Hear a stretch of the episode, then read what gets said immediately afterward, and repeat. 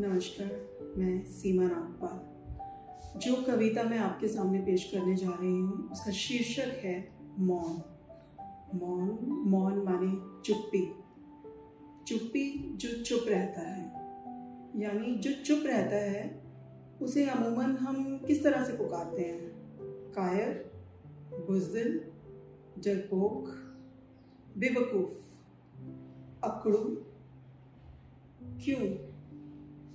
हमारी वोकेबलरी में ऐसे शब्द क्यों धूमिल पड़ते जा रहे हैं?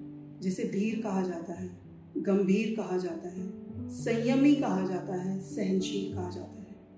और शब्दों का यही अंतर हमारे माइंड सेट को चेंज करने की ताकत रखता है। हमारी सारी शख्सियत को बदलने की ताकत रखता है।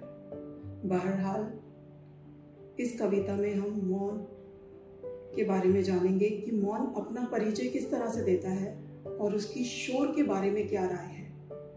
बेसिकली इसमें मौन और शोर का वार्तालाप है। उनका कॉन्वर्सेशन है। तो पेश है, मौन। मौन हूँ मैं। जी, मौन। मौन माने चुप्पी। चुप्पी किंतु निशब्द नहीं। शोर, हंसा। कहा, ओह, कायर हो? बेअक्ल हो।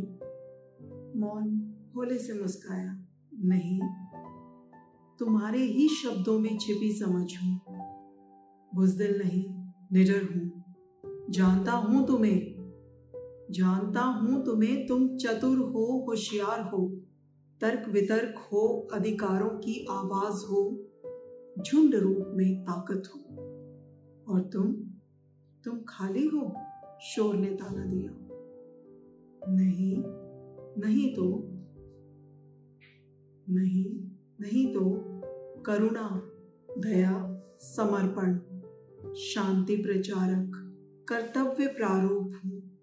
एकाकी हूँ एकाकी हूँ किंतु तनहा नहीं। शक्ति विचारों की रखता हूँ, शक्ति विचारों की रखता हूँ, सो जहाँ चाह वो राह चलता हूँ। ना पीछे चलता हूँ, ना आगे रहने की चाह रखता हूँ। ना पीछे चलता हूँ, ना आगे रहने की चाह रखता हूँ। समझ बूझ कर जो सम्मान करे विचारों का। समझ बूझ कर जो सम्मान करे विचारों का, हम कदम ऐसे का मान मैं भी करता हूँ। जी, मौन हूँ मैं। मौन। शुक्रिया। God bless you all